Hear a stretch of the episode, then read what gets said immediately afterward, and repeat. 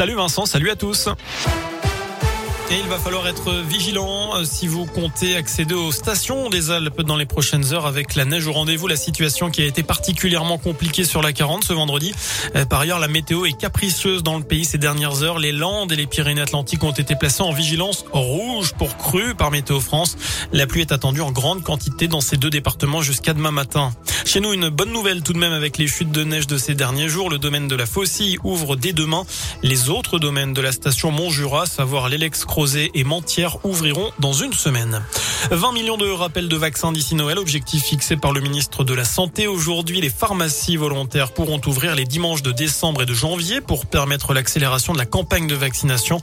Tout à l'heure, le porte-parole du gouvernement a indiqué qu'il n'y avait pas besoin de limiter les rassemblements pour les fêtes de fin d'année, même si les taux d'incidence du Covid ne font qu'augmenter ces dernières semaines sous la pression de la cinquième vague.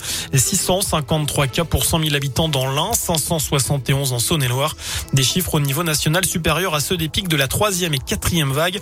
On se rapproche du pic de la seconde vague il y a un an. Notez que dans l'Académie de Lyon, trois cent onze classes ont été fermées cette semaine. C'est deux fois moins que la semaine dernière.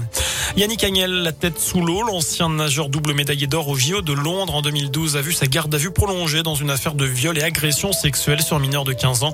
Les faits remonteraient à deux mille seize à Mulhouse où Yannick Agnel était licencié. On passe au sport, au basket. La J L Bourg veut poursuivre sa marche en avant après s'être relancée en Eurocoupe mardi. Les Bressans se déplacent à Roanne ce soir à l'occasion de la onzième journée de championnat. C'est à vingt heures. Enfin, en biathlon, pas de podium chez les messieurs cet après-midi lors du sprint de Hochfilzen. Une épreuve comptant pour la Coupe du Monde. L'Indinois Simon Détieu termine vingt-quatrième. Le premier français, c'est Emilien Jacquelin, sixième de la course. Demain, place à la poursuite. Notez que chez les femmes, Justine Brézaboucher a, elle, terminé deuxième. Voilà pour l'essentiel de l'actu. Passez une très bonne soirée. Merci beaucoup.